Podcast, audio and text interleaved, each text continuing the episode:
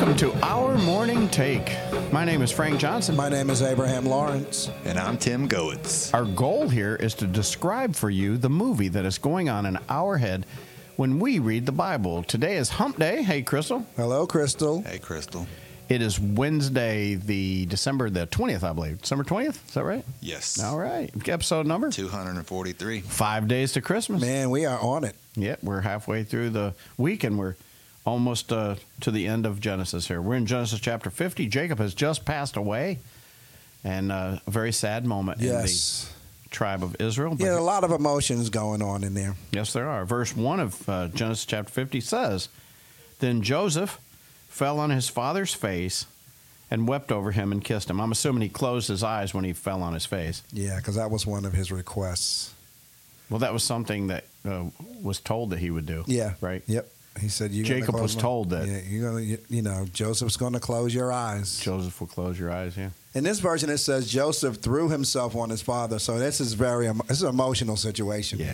Well, It's he was emotional. weeping, Yeah. weeping and kissing, kissing What- and what- what's this? What's this? Uh, in this version stuff, I thought you only did King James. What version are you King reading? James. I'm reading. Well, I'm reading actually in the King James and the NIV. I was gonna say because you every time Oh, you've my said goodness. every time you've said uh, this version says it's exactly what I got, which is it, which is The NIV. and we can't shh, we We can't can't it, say but that. It's the, it's the My sponsor will pull the it's sponsor. NIV, NIV. I mean, yeah. well, you know, a couple of weeks ago when we were uh, we The were never interpreted version. Yeah. That's what David says it stands for. I like that. That's good. and uh, we came to a, a situation where the wording was different, and um, I, I told Pastor Frank off the air that I will just reference both versions so we don't run Right. into that because that trips people up. yeah, and he's referring to the coming between his knees. And it's just a, it was probably a colloquialism of the King James uh, 16th, 17th century when they were in 1611 when they wrote it.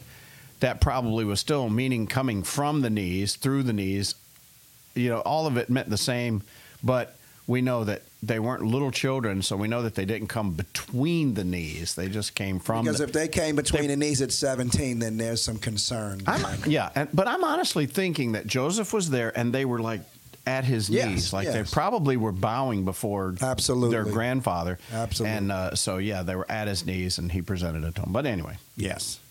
so verse 2 says Joseph commanded his servants, the physicians, to embalm his father. So the physicians embalmed Israel. As far as I know, this is the only uh, Jew, Jewish person, of course, we're not really referred to as Jews yet, that was embalmed. They Yeah, didn't- they didn't because, believe in uh, that, did they? No, they did not. And I'm just, this is just a surmise for me, because of the length of the journey is probably why they did. Yeah, it's three weeks. That body would be Yeah. pretty well demolished if Yeah, they don't do so- that. So, yeah, so it, Yeah, because that's not customary. Because not at all. when they die, you go right in the yeah, ground. and put them right in the Yeah. ground. Yeah. Uh, now, forty days were required for it, so they had to they had to wait So I had forty to wait days before they, 40 Oh. days before you'd they even ca- start. Yeah. yeah, Yeah. That's kind of amazing too. Uh, the professor, once again, he usually brings us Yes. these little tidbits. Why it took forty days to embalm them? What did they just cut a big toe and let the blood drain out? Well, Ah. that take two and a half weeks. They know where the juggler was. Well, the, te- the technology probably wasn't nowhere near what it is today. Obviously, I bet we'd be surprised though. These Egyptians, they were, you know, because even today, di- didn't they unearth Tut, Oh yeah, King Tut, that mummy, that mummified body, and that thing was what four thousand years yeah. old. And they, these things they It's keep. amazing Yeah, how when they- they, unearth these things, they are you know amazingly well preserved. That's all I'm saying. So uh, I think they really had quite, you know, they had it going on. It just took them a lot longer. That's why I say I don't. Maybe they didn't have scalpels. I don't know. Yeah. Maybe they're waiting for the insurance to clear. 40 days were oh my goodness that, that was one of the best lines you had last week you know i hate to do this to people but uh, hopefully they have favorite lines from the podcast too but I, I listen to it every once in a while and we were talking about the order of which the kids were all uh, lined up to get receive their blessing and i said it's kind of weird that they did it in this order and abe says yeah i think a lawyer drew this up i thought that's one of the funny sounds like a lawyer did it yep, Yep. that's exactly right they are Jewish. exactly. Uh, verse four. Let me tell you how you can get the most money. when the days of mourning for him were past, And and I don't know when the days of mourning were then, but I do know in Jesus' day, when a person died, 30 days was how long that you mourned. So they were probably embalming him, and they were spending 30 days for mourning anyway. But maybe they spent a little longer too. But uh, another cool thing about people when they died in the New Testament, in New Testament, they would hire wailers, people that wail, to come and wail at the funeral. They hired them to do that. Like it always said that the people would come and they would wail and they would mourn for. Th- you'd think it's the kids and they're just so sad. Yeah. But no, they literally hire people to come in and do that. Like they want to hear this sadness or whatever. I don't know. It's just weird. It is. That's crazy. That's wow. Yeah, that's beyond crazy. Uh, the, so anyway, Joseph spoke to the household of Pharaoh, saying, and I always like this too. Uh, another cool thing is he doesn't speak to Pharaoh; he speaks to the household of Pharaoh. Once again, I'm thinking, uh, but you know, Pharaoh's not so young now. Yeah. Pharaoh was probably a young guy when Jacob got there, but it's 17 years later, so he's he's kind of up there. I don't think I think now that the famine is over, Joseph's not really in charge anymore. I think the Pharaoh's pretty much doing his thing. And so you don't really talk straight to the Pharaoh. Yeah, I think he's kind of. I think I think Joseph's role has you know dwindled Way down to like diminished. like uh, a you know a counselor or something like that. You know, he's It's still probably high on honorary. The food, yeah, Yeah. He's still high on the food chain. He's kind of like the deputy mayor sort of thing. Yeah. Isn't like when someone gets too old to be the dean, they call him uh, Dean Emerit- Emeritus. emeritus, yeah. And so that's probably, he's the Pharaoh Emeritus.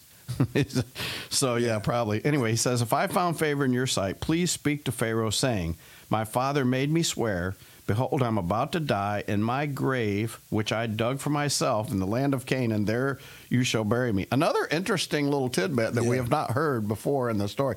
Jacob literally dug that grave before he went to Egypt. So that's kind of cool, huh? It is. In, in some ways, Or did he? well, I believe he did, but but here's the thing: it shows that he's coming back. Oh yeah. It's like listen, I've already paid for the for the ground. paid so, for the land. yeah. I've dug the. You don't even have to do anything. Just bring me back. I'm ready to go. Uh, so therefore, please let me go and bury my father, and then I will return. And Pharaoh said, "Go up and bury your father, as he made you swear." So was Pharaoh afraid that they would go and not come back? That's interesting. It is, I, and I only say this because they weren't slaves then. The- We're not talking the Pharaoh that doesn't know Joseph and that don't want to let the people go. I don't think it's that he doesn't want them to go. I really believe they have endeared themselves to each other. Yes. I think he doesn't want them to go. After all, what if something else comes up? What if another famine Yeah, comes a- along? absolutely. Something. These guys bless us, man. They live for the f- the King of the Heaven, right? And, and then on top of all of that, maybe they even realized that Jacob never wanted to be there yeah. because you know he didn't. Well, he didn't. And he said, I'm going Yeah. back home. So, yeah.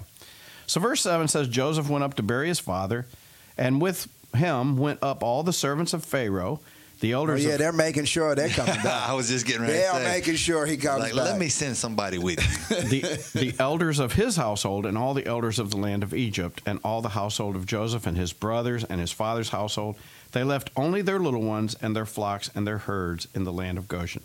But y- yeah, we kind of joke and we say that, but honestly, the real truth behind it, the movie in my head, and, and what I really believe is the truth, there are enemies out there.